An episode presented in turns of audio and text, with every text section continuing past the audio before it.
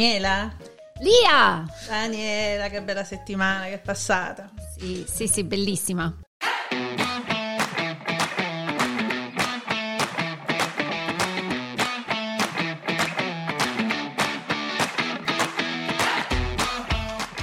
DLCast è proprio un altro podcast.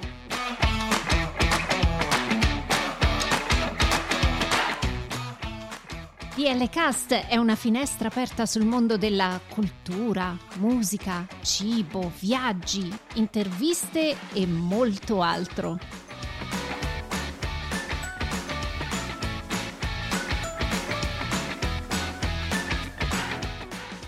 Siamo Daniela e Lia e vi auguriamo un buon ascolto.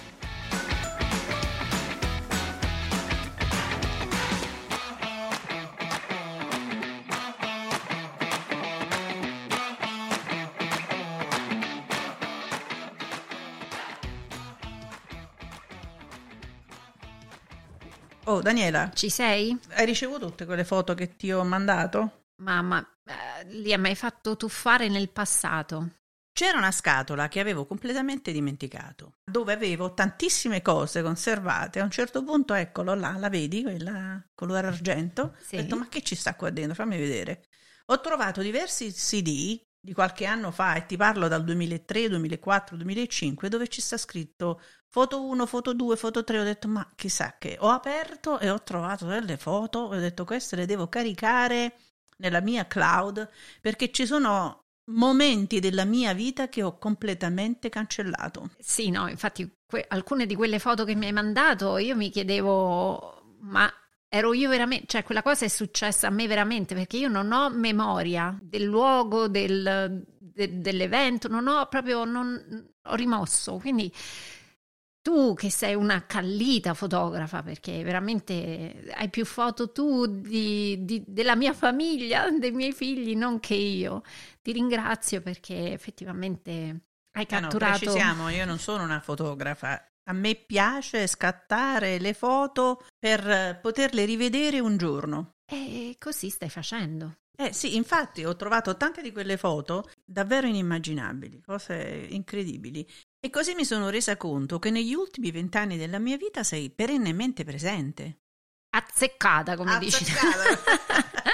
e, poi, e poi ovviamente vedi praticamente i tuoi figli, i tuoi amici, in momenti diversi della loro vita, li vedi da piccoli a grandi, li vedi crescere e noti delle differenze incredibili. La fotografia, quello che ti dà immortalare un ricordo, una situazione, e poi vedertela dopo tanti anni e cercare di ricordare quei momenti, come dici tu, che non riesci a ricordare. Allora Lia, oggi il nostro podcast sarà sulla fotografia.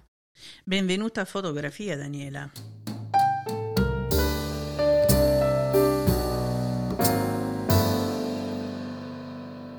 Qual è stata la tua prima macchina fotografica?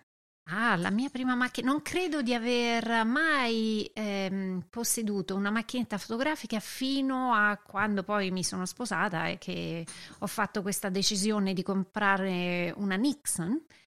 Era bellissima, però era di quelle con i rullini e ahimè è durata ben poco, perché la comprai nel duemilauno duemiladue e già c'era questa transizione con le macchinette digitali, quindi trovare i rullini era diventato sempre più difficile, e quindi la mia macchinetta fotografica di appena due anni è andata a finire nel cassetto, e da lì non ho più, sì, ho comprato una macchinetta, era della Sony credo, uh-huh. e mh, l'ho usata per un periodo, però poi avevo difficoltà nello scaricare le fotografie sul computer, insomma per me era diventato un altro impegno imparare a, con il digitale, quindi l'ho abbandonato l'idea, il che mi dispiace non poco, perché la mia passione per la fotografia ha origini molto antiche, da quando ero una bambina. Non fissa soltanto un momento, ma trasmette anche un attimo di storia. Secondo te, vero. Secondo te, diciamo, i graffiti che si sono trovati nelle grotte è quello che volevano trasmettere, un attimo della vita di quel momento. Certo, certo, infatti nella storia quelle fotografie, quelle immagini vengono definite come prove assolute della storia, sì, sono d'accordo lì. Invece Daniela, la prima macchinetta della mia vita mi è stata regalata, credo all'età di dodici anni. La prima che ho visto invece, che è entrata in casa mia, era una Polaroid. Mi ricordo che si chiudeva a fisarmonica in una custodia ricoperta di pelle. E invece a me avevano regalato, perché già da un momento, quando ho visto questa macchina fotografica, questa Polaroid, ho detto ah che bello, ma che cosa fantastica, e quindi questo amico mi regalò la prima macchina fotografica, che era con rullino ed era con un box quadrata, una cosa molto strana, mi riusciva una foto ogni trenta fotografie, era più un giocattolo. E poi la seconda è una Polaroid di quelle commerciali. C'era la confezione che si inseriva nella macchina fotografica, era da dieci foto, ma non, non mi riusciva mai, non mi riusciva mai. Io della Polaroid ricordo, Lia, che riuscivi, diciamo la camera, il rullino aveva dieci foto, ma se eri fortunata ne riuscivano undici. Ti è mai capitato? No, mai, ti no. assicuro, mai, ti assicuro. Poi è cominciato a piacermi veramente e ho cominciato a comprare delle macchinette fotografiche economiche, erano anche di plastica, poi c'erano quelle usaggetta, ti ricordi? Sì, credo quelle siano venute dopo però. Sì, sì, sì, sì, sì, sì, però le ho usate tutte. Sì. Poi ho cominciato a comprare quelle. La, pri- la prima vera macchina era una Pentax. Oh sì, quella... Me la eh, ricordo. E lì ho incominciato a imparare un po' a fare le foto. Mi piaceva, ecco, fotografare tutto, soprattutto le persone, dei momenti particolari. Eh, niente di che, mi piaceva solo immortalare.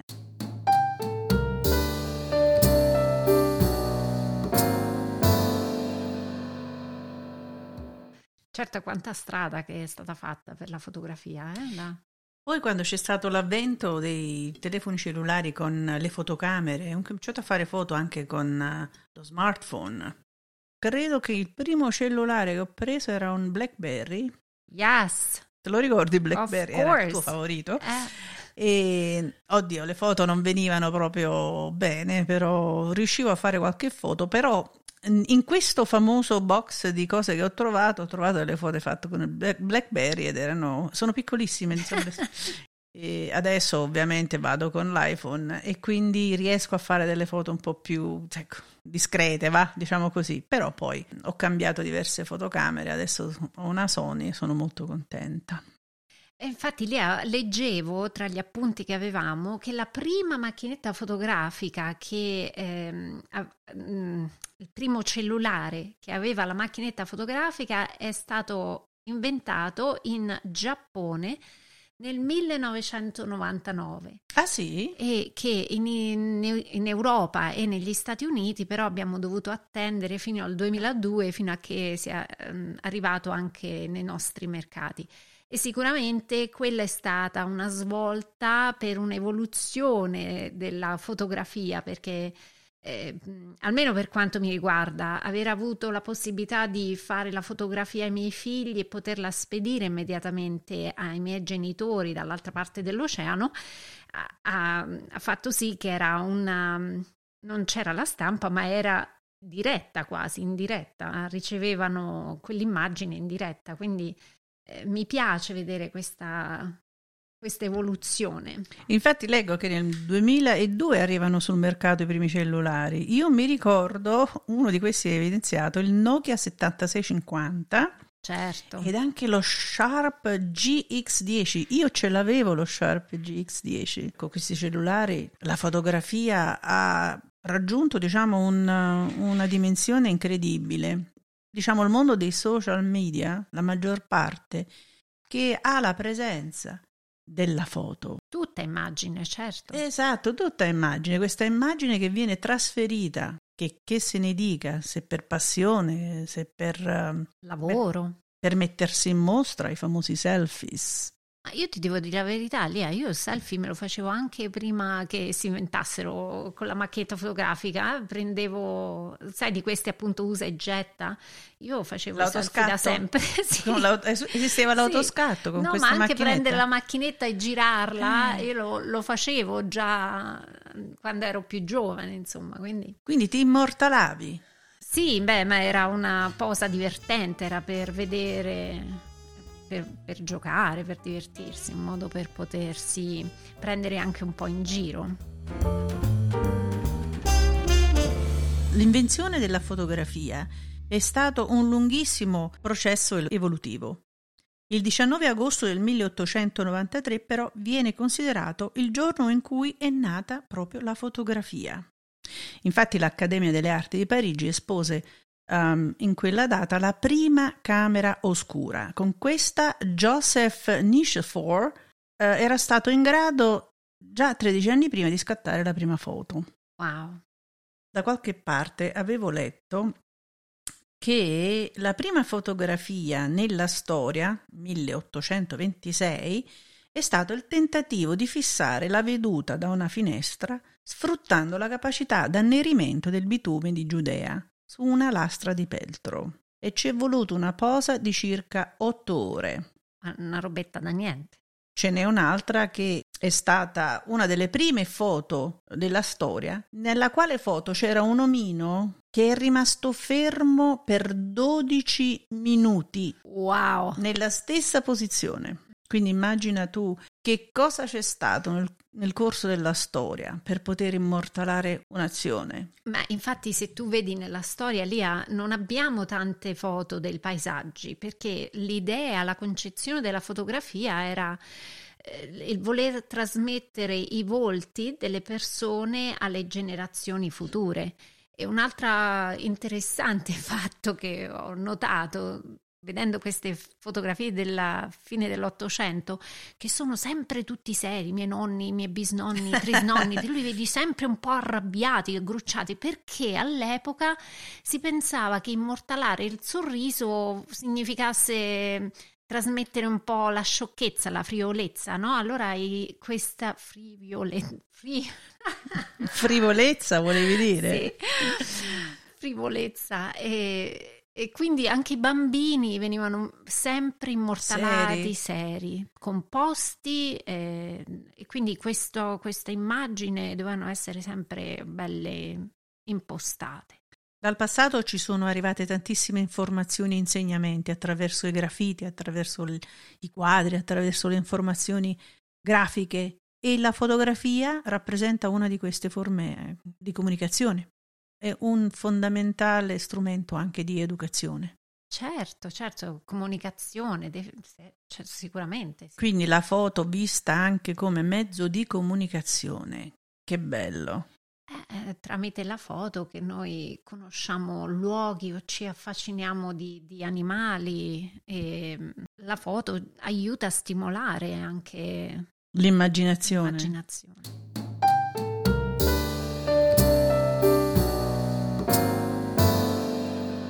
Cosa ti piace fotografare? A me personalmente non le persone, ma le cose. Le cose, non i paesaggi? Sì, paesaggi e cose, non so, mh, mi devono parlare, sono gli oggetti che devono parlarmi, no? Allora ho trovato, poi te la farò vedere, una uh-huh. scala molto interessante eh, di un portone, quindi il portone è aperto e si vede questa scala molto ripida e la scala è tagliata al primo gradino, è tagliata per far sì che la porta si possa aprire. Io l'ho trovata una cosa spettacolare, quindi l'ho fotografata eh, cercando di, non so quanto durerà, forse fra qualche anno quella scala sarà andata, quindi poterla immortalare, spero di aver catturato un pezzo di storia. A me è capitato sabato, mi trovavo a passeggiare in città, c'era una specie di mercato dell'usato, del vecchio, e ho trovato questa questa foto, questa non era proprio una foto, diciamo, era una, una rappresentazione grafica della Gioconda, ma era appoggiata su un bidone della spazzatura. Sì, Sì. So perfettamente quale è, bellissima. Eh, l'hai vista, no, quella sì. foto? Quando ho visto quello, io ho, ho pensato, speriamo che l'arte nel tempo non venga dimenticata. Certo. Sicuramente una foto che parla, quella. Beh, parla. Una foto che parla, scream, urla. urla. Ma quindi lì a te piace di più fotografare persone oppure oggetti, paesaggi? Tutte e tre. Le persone perché mh, ci sono dei momenti particolari del loro pensiero, magari uno sguardo rivolto a certe cose che mi indicano qualcosa e, e, voglio, e voglio raffigurarlo, quindi scatto una fotografia, no matter what. Mi piace soprattutto fotografare situazioni divertenti, spesso ci riesco, alcune volte no. Non è, io non cammino con la macchina fotografica, però fortunatamente ecco lo smartphone mi aiuta tantissimo, perché se con la coda dell'occhio vedo qualche cosa, ah però questo mi piace, la scatto senza pensarci, quindi non è che sì, mi metto sì, a sì, fare sì. le esposizioni o cose del genere. Ecco, è l'attimo che io prendo in quel momento, che mi dà in quel momento e che voglio ricordare poi in, in futuro, ecco. Certo. E senti, ma nella, nel mondo subacqueo ti sei mai cimentata a fare foto? Allora, innanzitutto ti devo dire la mia prima esperienza subacquea. A me piace tantissimo il mare, ok? Però sotto c'ho non so che, io non lo conosco, mi fa, mi fa paura. È quasi normale. Eh. Eh, io però la mia prima esperienza, diciamo sotto, per vedere i pesciolini, queste robe così, l'ho fatta nel, nell'ottantanove alle Hawaii. Quindi immagina te che cosa potevo vedere lì. Bellissimo. Quindi sono andata sotto con sta maschera, non mi avevano spiegato, io non sapevo perché sono ignorante in materia, lo dico e non, non ho paura a nasconderlo, non sapevo che la maschera ingrandisse e quindi praticamente quando sono andata sotto mi sono vista arrivare diritta un pesciolone, una cosa così, e mi sono così impaurita, ho lasciato tutto. E se mi vedevi correre con le pinne in spiaggia? Ah, pensavo che corressi sull'acqua. Se... Ma non ci sono riuscita perché non sono Gesù Cristo, però. No, no, sono scattata via e non so come ho fatto, uscito dall'acqua e quindi se mi vedevi correre sembravano proprio un, dei film comici tipo alla Fantozzi, no? E quanto era grande poi sto pesciolino? cinque centimetri. Bellissimo! Quindi non sono riuscita a fare le foto sott'acqua perché ecco, poi dopo mi hanno spiegato ma no, ma quella era piccolina, sono piccolina, però ecco mi sono impaurita. Un mondo, come dire, sommerso ma molto molto molto bello, io lo vedo con, con gli occhi dei fotografi e dei documentari che ho visto in passato. Vero, sappiamo veramente poco de, di quel mondo e ci, no, ci auguriamo che si potrà sapere, conoscere di più, perché eh, veramente poco è conosciuto, quindi. E proprio in merito della fotografia subacquea io ti voglio presentare Andrea. Eh, credo che se vuoi sapere qualcosa della foto sott'acqua, Andrea è la persona giusta per te. Ma dai, fantastico, lo chiamiamo adesso? Sì, mi devi dare il tempo perché ci dobbiamo collegare sempre con il Madagascar. Bellissimo, ritorniamo in Madagascar. Eh sì, a noi piace tantissimo e adesso chiamiamo Andrea.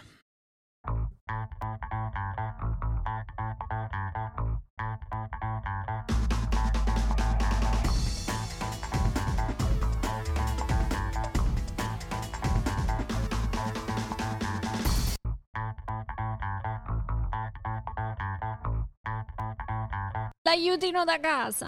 Ci siete? Ci siamo, okay. ci siamo. Ci siamo innamorati del Madagascar che ci siamo volute tornare. A nuoto? A nuoto. Eh beh. Tutto a posto, avete Andrea? Fatto bene, è un posto meraviglioso.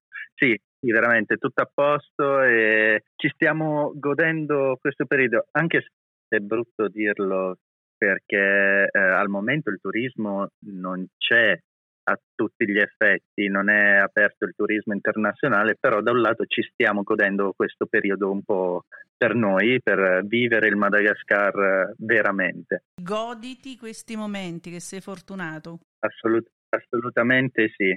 Ecco, allora noi ti abbiamo chiamato oggi perché sappiamo che sei un appassionato di fotografia. Allora, grazie mille innanzitutto per la chiamata e sì, sono molto appassionato di fotografia e anche di videomaking. Eh, sono due grandi passioni per me, insieme a quello che è il mio lavoro, cioè la subacquea. È il modo migliore per poter far conoscere un posto, no? Sì, è bello raccontarlo, eh. però le immagini, i video è quello che in realtà poi parlano, le immagini eh, possono immortalare. Beh, sì. Sì, le, secondo me la fotografia e il video, ma soprattutto la fotografia, eh, ha il potere di immortalare il momento, ma anche di mh, trasmettere come la persona che ha scattato la foto sta vivendo quel momento, perché in base a come inquadri, a come scatti, a che tipo di fotografia fai, puoi esprimere molte emozioni diverse. Assolutamente. Ma com'è nata in te questa passione, Andrea?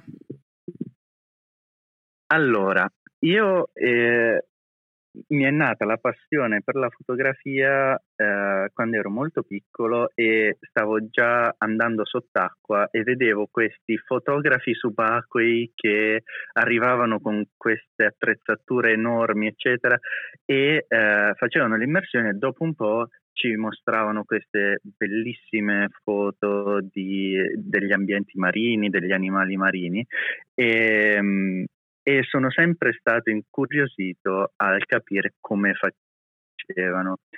Poi eh, quando avevo tredici quattordici anni con eh, le paghette eccetera mi sono comprato la prima macchina fotografica, è molto entry level, molto basic, ma mi ha dato la possibilità di capire che effettivamente è eh, una cosa che mi piaceva tanto.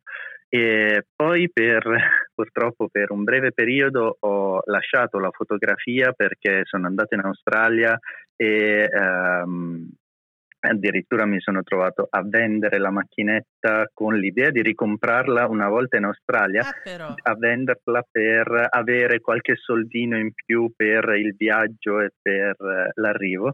Però una volta tornato in Italia ho ripreso quella che era una macchina fotografica tra le mani e da lì ho deciso di voler studiare effettivamente eh, quello che è la fotografia, quindi smettere di scattare in automatico ma iniziare a decidere io che tipo di foto volevo far uscire da una macchinetta e quindi ho fatto tre anni di studi da privatista, quindi oltre al lavoro, su fotografia e videomaking e devo dire adesso mi sento non completo ancora, però almeno so quello che faccio quando ho una macchinetta tra le mani. Quindi la prima macchinetta fotografica era una macchinetta subacquea o una reflex normale? Era una reflex normale della Nikon e purtroppo ancora, ancora oggi non ho avuto eh, la possibilità di avere una macchina fotografica con lo scafandro per poterla portare sott'acqua, perché comunque sono molto dispendiosi mm. gli scafandri, eh, costano sì. quasi più di una macchina fotografica a tutti gli effetti. È vero. E quindi a parte la GoPro e tra virgolette giocattoli, ma eh, la mia reflex, la mia mirrorless non sono ancora riuscito a portarla sott'acqua, però spero che presto ci riuscirò. Che tipo di macchina usi per fotografare sott'acqua adesso? Eh, al momento sto usando una GoPro e sott'acqua principalmente mi occupo di video, la uso per i video perché comunque la GoPro non è qualitativamente al passo coi tempi per quanto riguarda la fotografia, però per i video se la cava abbastanza bene. Ma io ho una domanda, eh, interessantissimo quello che tu hai detto prima, hai detto una frase stupenda che mi ha, mi ha molto colpita, che quando tu impari la tecnica del fotografare riesci non solo a fotografare ma a... Ehm, riesci a catturare quello che tu vuoi fotografare, che è molto più profonda come cosa, quindi ehm, come se tu sei um, affascinato da un, da un oggetto, ma lo vuoi far apparire in un certo modo, e quindi tu hai imparato quella tecnica perché tu riesci a vedere al di là di quell'oggetto, ma come lo vorresti far vedere. Ed è bellissimo questo. Esattamente. Adesso ti volevo chiedere, questo um, può aiutare a avere una macchina fotografica superiore, oppure avere delle tecniche può eh, fare la differenza anche con una macchinetta fotografica più semplice?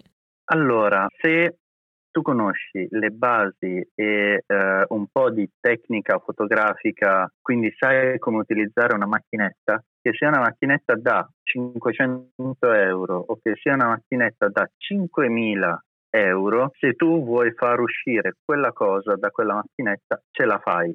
Naturalmente la differenza di prezzo tra una e l'altra sta nella facilità con cui riesci a far uscire il risultato finale, nel senso che se io ho una macchinetta da cinquecento euro, magari la foto finale che esce, esce quello che volevo, ma con un dettaglio un po' inferiore, o comunque con un po' di rumore o con una vignettatura particolare, perché non ha quella qualità, qualità costruttiva e quella qualità finale di una macchinetta superiore.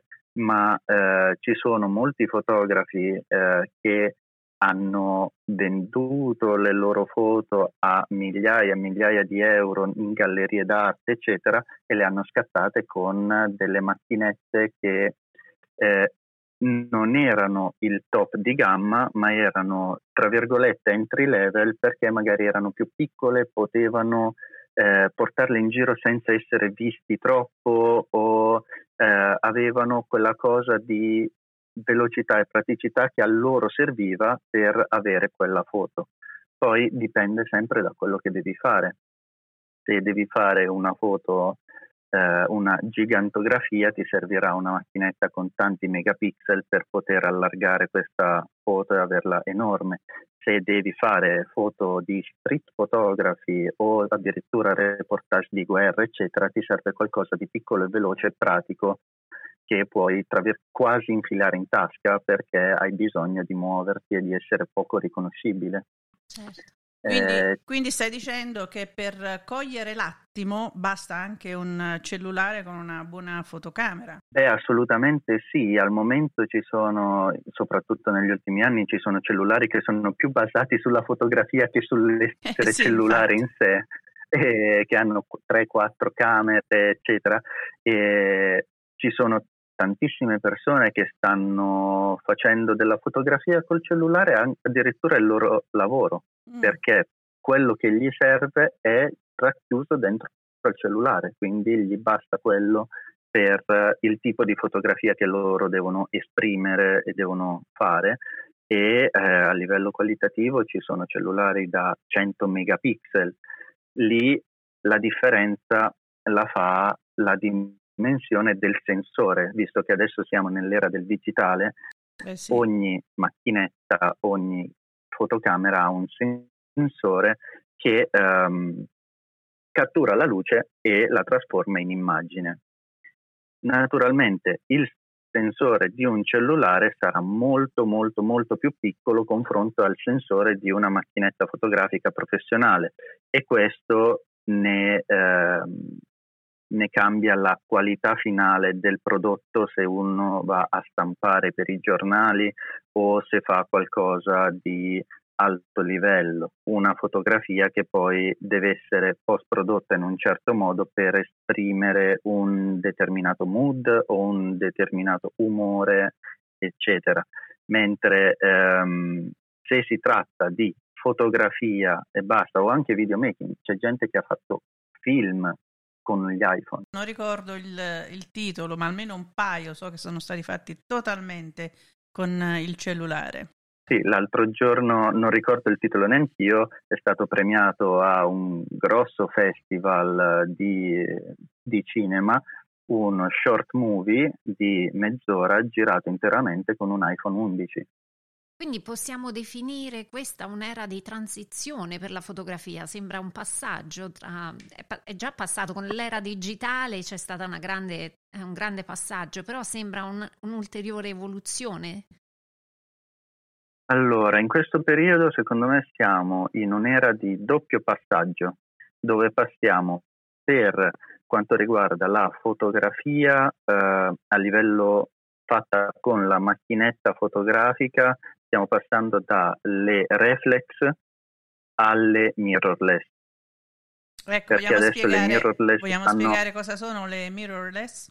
La, la differenza tra reflex, che è la classica macchinetta fotografica che noi abbiamo sempre visto, eh, grossa un po' così, eh, e la mirrorless sta appunto dal nome mirrorless, senza lo specchio, perché le macchinette eh, reflex davanti avevano uno specchio che ti faceva vedere l'immagine che tu stavi andando a scattare attraverso appunto una riflessione della luce che passava attraverso l'obiettivo e veniva riflessa nel mirino che si trovava in alto.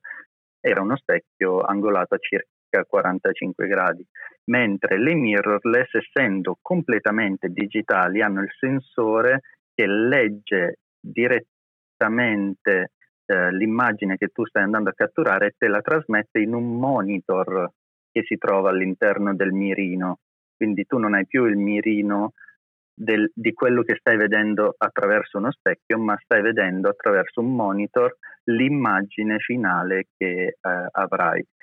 Eh, lo specchio nella reflex serviva principalmente a riflettere quello che tu stavi mirando, quindi okay. Sì, c'era l'effetto che veniva rigirato, ma era solo quello che tu stavi osservando in quel momento. Okay. Nel momento in cui premi il pulsante di scatto, il, eh, lo specchio si alza e permette alla luce di colpire il sensore e impressionare quella cosa, trasformarla in eh, quella luce, trasformarla in immagine che già in automatico verrà rigirata per eh, i fatti suoi. Ma eh, la questione della reflex era che semplicemente avevi un effetto di riflesso, appunto da reflex, che lo specchio ti rifletteva l'immagine dall'obiettivo al viewfinder, quindi al mirino ottico che avevi. E adesso nelle mirrorless, mirrorless è sostituito da un monitor, solo sempre tipo viewfinder, ma è, non hai più la riflessione. Den- dentro al mirino, invece di avere semplicemente l'immagine di un specchiata dall'obiettivo, tu hai tutto quello che vedi nel monitor, monitor esterno, ce l'hai riportato là dentro, ah, ecco, in un altro piccolo monitor. Ho capito. E quindi tu addirittura puoi vedere l'immagine come uscirà. Facendo le varie modifiche alle impostazioni della macchinetta vedi già l'immagine come uscirà, oppure senza togliere l'occhio dal mirino puoi andare nelle impostazioni, cambiare le varie cose senza doverti mai staccare e cambiarle manualmente. Bellissimo. Io ti volevo chiedere quest'altra domanda, la differenza che... te da fotografo hai provato proprio a livello di sentimento nel fotografare le cose sulla terra e le cose sott'acqua, la differenza, quale ti emoziona di più?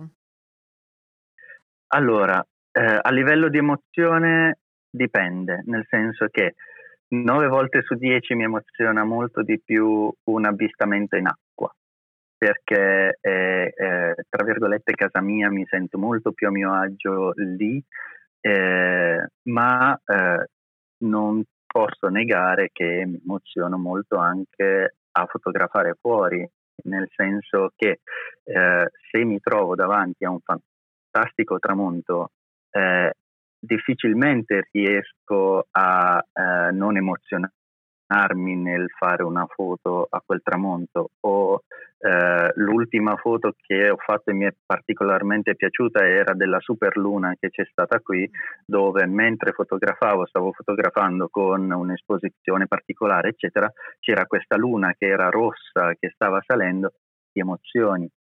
Naturalmente in acqua per me è un po' diverso perché ehm, come dicevo e il mio ambiente, mi sento più a mio agio in acqua che sulla terraferma, e quindi quando vedo qualcosa, eh, addirittura ieri siamo andati a fare un'immersione e c'era questa gorgonia che è praticamente un, una specie di ramo, sembra quasi un grosso ramo spoglio dalle foglie, che aveva questa, questo buco all'interno, e lì subito a me è venuta l'ispirazione e ho detto a Giorgia, eh, la mia ragazza, passaci davanti che ti filmo mentre c'hai tutta questa cornice della gorgonia, ed è uscito un video molto bello che mi, mi ha emozionato.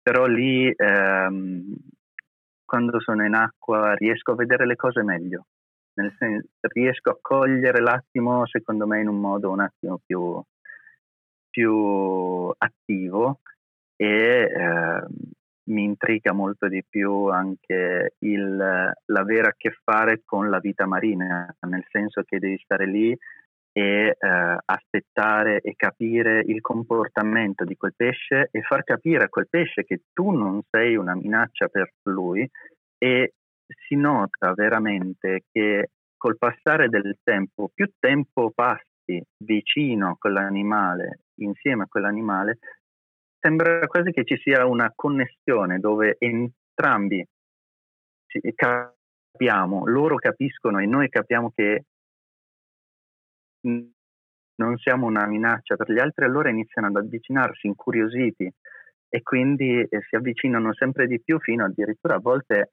a arrivare lì e essere come curiosi di capire cosa stai facendo, che ti girano intorno. Ieri sempre avevamo una remora, che sono quei pesci che si attaccano sotto alle tartarughe, sotto alle mante, sotto i pesci di grossa dimensione che si fanno trasportare.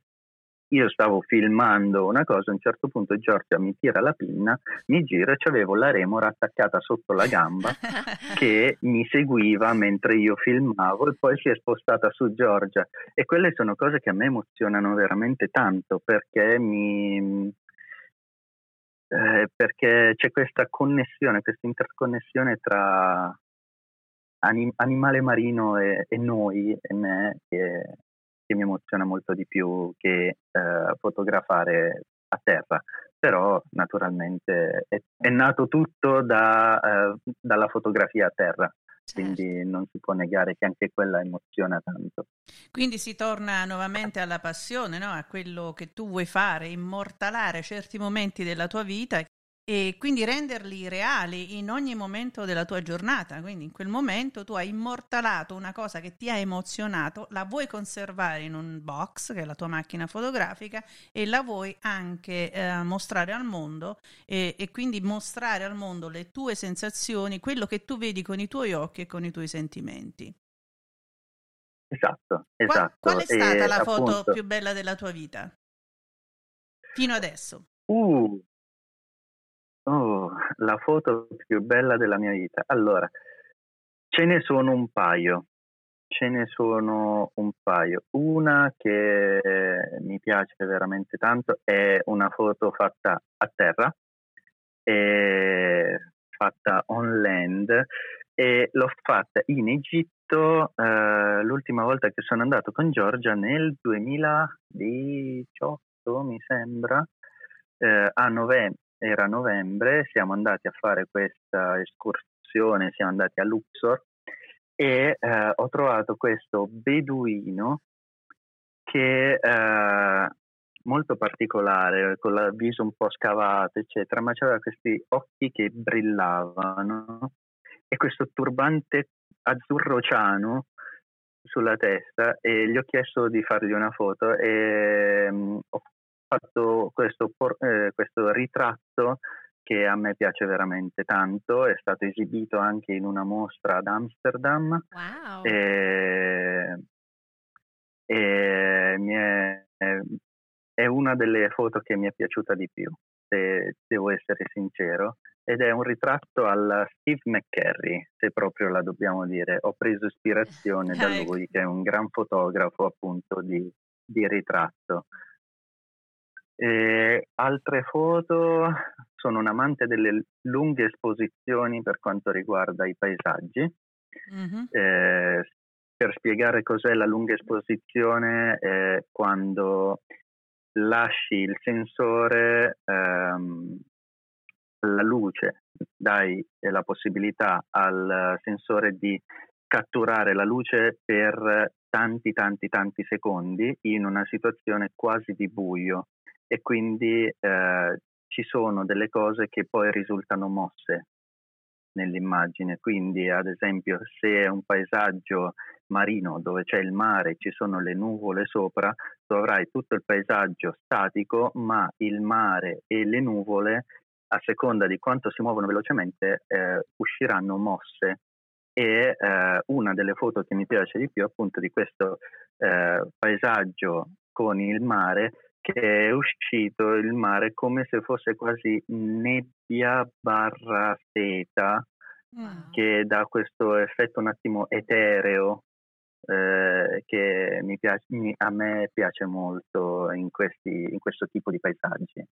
Eh, poi non saprei, mi piacciono tutte le foto tutte le foto che ho fatto mi piacciono, perché ci metto, ci metto il cuore, e se la pubblico significa che l'ho scelta magari in mezzo ad altre duecento foto ed è l'unica che ehm, mi dà quella spinta emotiva in più da dire ok, la pubblico perché secondo me può piacere.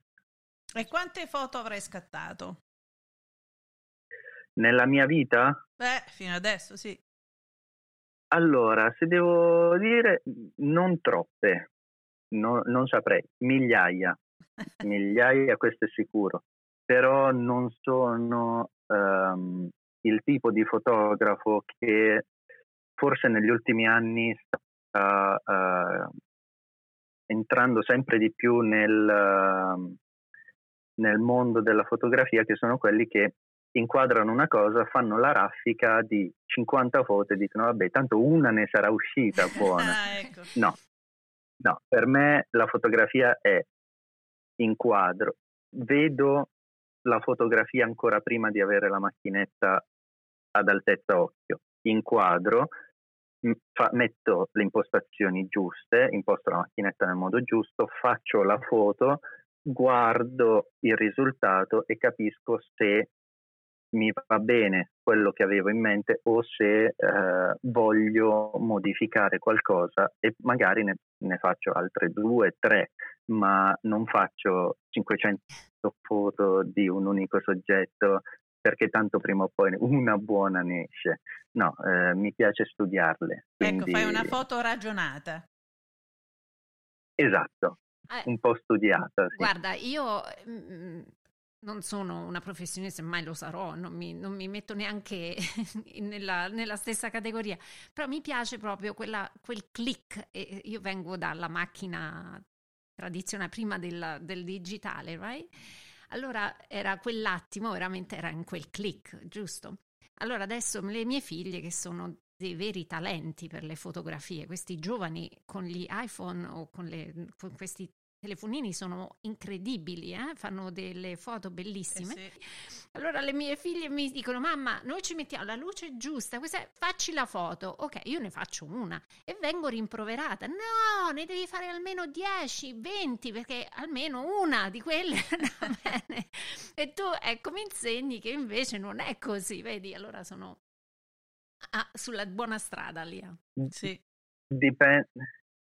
Sì, poi dipende sempre anche da quello che devi fare. Naturalmente, se sei un fotografo di eh, avi, avifauna, di, quindi uccelli, eccetera, eh, se stai fotografando il passerottino di dieci centimetri che, sta, che deve atterrare o deve spiccare il volo, è logico che farai una raffica per catturare il momento giusto in cui attacca dal ramo con le ali aperte, eccetera. Però è un altro tipo di fotografia, non è il, fo- il tipo di fotografia che io faccio al momento, e ehm, quindi non, non mi serve, certo, fare la raffica. Preferisco vedere più il quadro dell'insieme della fotografia. Cioè, e sott'acqua hai lo stesso, mh, lo stesso tempo o sono tempi diversi? Allora, sott'acqua per quanto, per quanto riguarda essere sott'acqua i tempi sono un po' diversi, perché non puoi eh, magari stare cinque ore, non l'ho mai fatto cinque ore, però non puoi stare ore ad aspettare una, una determinata cosa. Però eh, spendere del tempo è sempre una cosa che a me piace, nel senso che se io sono in acqua e ho la possibilità di eh, aspettare, di stare fermo, perché magari non sono con dei clienti subacquei, siamo solo magari io e Giorgia per piacere, e vedo dei movimenti che eh, mi fanno capire che magari quasi per succedere qualcosa, magari vedo il polpo che sta uscendo dalla tana e sta andando ver- verso bello. qualcosa perché vuole mangiarla, magari aspetto anche quei dieci quindici minuti lì in attesa del suo movimento per fargli capire che io non sono lì per mangiare lui, sono lì per vedere lui che mangia qualcos'altro. Quindi eh, il tempo anche lì va perso. Io sono molto affascinata da questa, da questa tua passione della, della fotografia subacquea, perché mi rendo conto che sono due mondi completamente diversi, no? Mentre sulla Terra noi siamo anche un po' ehm, sensibilizzati dalle, dai rumori, dai profumi, dalle cose che ci contornano. Il silenzio. Il silenzio. E sott'acqua c'è tutto un altro tipo di sentimento, di, di emozione, quindi è molto affascinante poter superare in un certo senso quello che tu dici, anche il tempo a disposizione per poter stare in acqua è diverso, no? Quindi ci sono tante varianti. Beh, sì. sì, sì, ci sono tantissime varianti. A livello eh, fisico in sé, proprio il tempo che puoi restare in acqua, perché in base alla profondità a cui ti trovi puoi eh, stare eh, per un determinato tempo, quindi magari se sei a molto fondo non hai tutto questo tempo per poter stare lì, quindi tra virgolette diventa una fotografia o un video mordi e fuggi perché non hai molto tempo. Certo. Eh, in più ci sono altre variabili che eh, sono anche la luce, perché certo. L'acqua, essendo molto più densa dell'aria, la luce viaggia in un modo diverso e già a pochi metri di profondità noi iniziamo a perdere la forza della luce, quindi determinati colori, tipo il rosso è il primo colore che noi perdiamo sott'acqua. Molto quindi, interessante. Eh, poi hai, hai bisogno di un qualche modo per riportare questa luce, questo colore eh, a, alla vita. Ed è per questo che molte volte la fotografia subacquea viene fatta con i flash, perché riportano luce, eh, riportano il vero colore alla luce, perché se tu sei a venti metri di profondità e stai inquadrando una cosa rossa, tu la vedrai di un viola slavato, mentre se accendi una lampada e gli dai questa intensità di luce, ritorna il suo vero colore, che magari era un rosso acceso.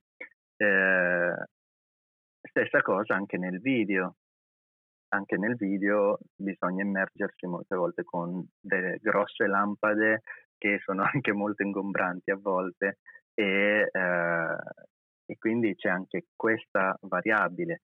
L'altra variabile può essere bah, un, un po' di tutto, perché certo. Comunque sei in acqua, non sai mai cosa ti può succedere, i rumori li senti poco, ed è una delle grosse ehm, delle cose più belle della subacquea, secondo me, dove sei lì e ascolti il tuo respiro e ti godi quello che sta succedendo intorno. Però se hai un problema non puoi dire a qualcuno mi sta succedendo questo parlando, devi dirglielo a gesti e bi- bisogna guardarsi, non, eh, non puoi gridarlo e gridargli, scusa.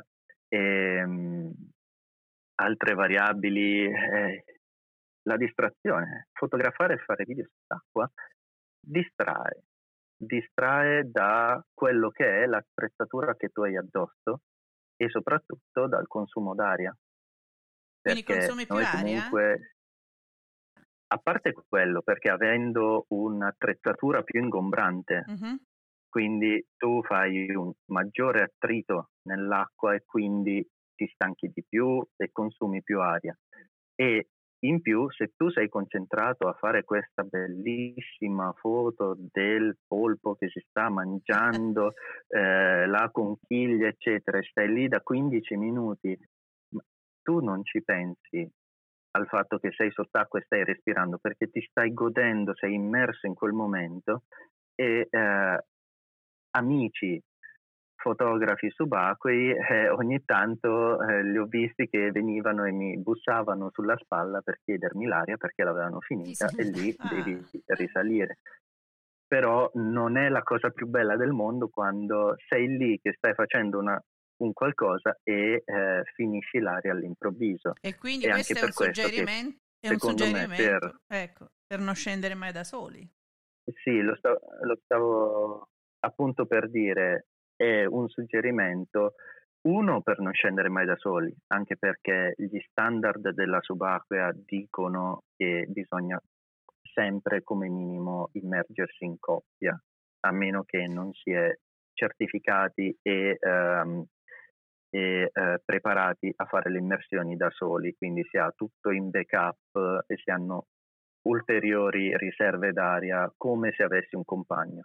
E poi la seconda cosa che io consiglio è di non fotografare o fare video sott'acqua a livello, non dico professionale, ma con molto intento nella cosa, se non si ha molta esperienza nella subacquea in sé. Nel senso, eh, se vuoi fare il video con la GoPro per eh, immortalare l'immersione che stai facendo, benissimo, ma ehm, bisogna sempre dividere l'amatoriale amatoriale a tutti gli effetti dall'amatoriale verso il professionale, eh, sì, pro prosumer, un uh, amatoriale che si porta un attimo nel, che usa attrezzature professionali o che comunque vuole arrivare all'essere un professionista, eh, lì bisogna avere molta esperienza, perché poi quando ci si lascia andare dentro a quello che è la fotografia o il video, poi si perde eh, la cognizione di quello che sta succedendo all'esterno, ecco, intorno a te e eh, nelle tue riserve. Insomma, bisogna fare attenzione e riuscire a fare quello, esatto, che si può. Bene, è stato molto interessante. Ehm, ti volevamo chiedere eh, un'ultima domanda, quindi Andrea, eh, i tuoi progetti sono legati alla fotografia nel futuro? Allora, Allora, i miei progetti nel futuro sono legati alla fotografia e al videomaking, sì, nel senso che eh, il mio sogno, eh, il mio obiettivo da qui a qualche anno è quello di riuscire a vivere di eh, fotografia, ma soprattutto di videomaking subacqueo. Quindi si parla di eh, videomaking documentaristico, eh, environmental, eh, quindi è un po' basato su quello che è il rispetto dell'ambiente marino e su quello che sta succedendo al momento l'ambiente marino e sull'immortalare eh, le meraviglie del mondo che abbiamo sott'acqua, che ancora è un posto veramente sconosciuto all'essere umano, e, e riuscire a farlo per lavoro sarebbe il mio sogno. Molto bello, molto Bocca al lupo. Senti, prima che chiudiamo, giuro, non è una domanda, ma io ho visto che Lia mi ha fatto vedere delle foto bellissime che hai scattato, quindi tu hai social dove ti possiamo seguire, dove i nostri ascoltatori possono vedere i tuoi capolavori? Per quanto riguarda fotografia, io ho pagina Facebook, Andrea Ferrari è il mio profilo personale, dove quest'anno stiamo facendo io e Giorgia una specie di diario giornaliero dove pubblichiamo fotografie con appunto questo piccolo diario. Eh, Instagram eh, il mio Instagram è, non me lo sto ricordando, datemi un secondo. Eh, suggerimento da Giorgia. Giorgia. Non... Allora, Andrea Ferrari Underwater, molto facile, ma non ci arrivavo. Con lo stesso nome invece per quanto riguarda la mia parte video e video eh, subacquei, un piccolo canale YouTube che si chiama appunto Andrea Ferrari Underwater, dove eh, lì faccio video subacquei e in più video sulla subacquea in sé, quindi consigli pratici per i subacquei novizi, eccetera. Non vedo l'ora di andare a vedere sia le fotografie che i tuoi video. Grazie Andrea. Eh, il canale YouTube è in inglese, quindi eh, però, ci, però spesso ci sono i sottotitoli in italiano. Grande, perfetto. Quindi tu ti volevi rivolgere al mondo? In inglese perché è più facile raggiungere un po' tutto il mondo, e poi soprattutto lavorando in giro per il mondo ti trovi più facilmente ad avere a che fare anche con persone che parlano l'inglese o altre lingue, e l'inglese è un pochino la lingua eh, conosciuta internazionalmente un po' da tutti, che tu sia certo. Cinese, giapponese, russo, americano, l'inglese lo parlano quasi tutti. Vero, certo. Va bene, allora Andrea, noi ti ringraziamo, ci vediamo sul tuo canale YouTube e su uh, Instagram ad Andrea Gra- Ferrari Underwater. Grazie mille a voi, è stato veramente un piacere, spero di risentirti presto. Ciao Andrea. Ciao Andrea,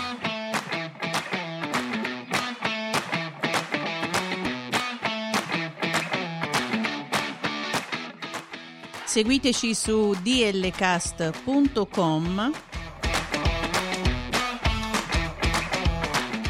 Instagram e Twitter a d l cast duemilaventuno.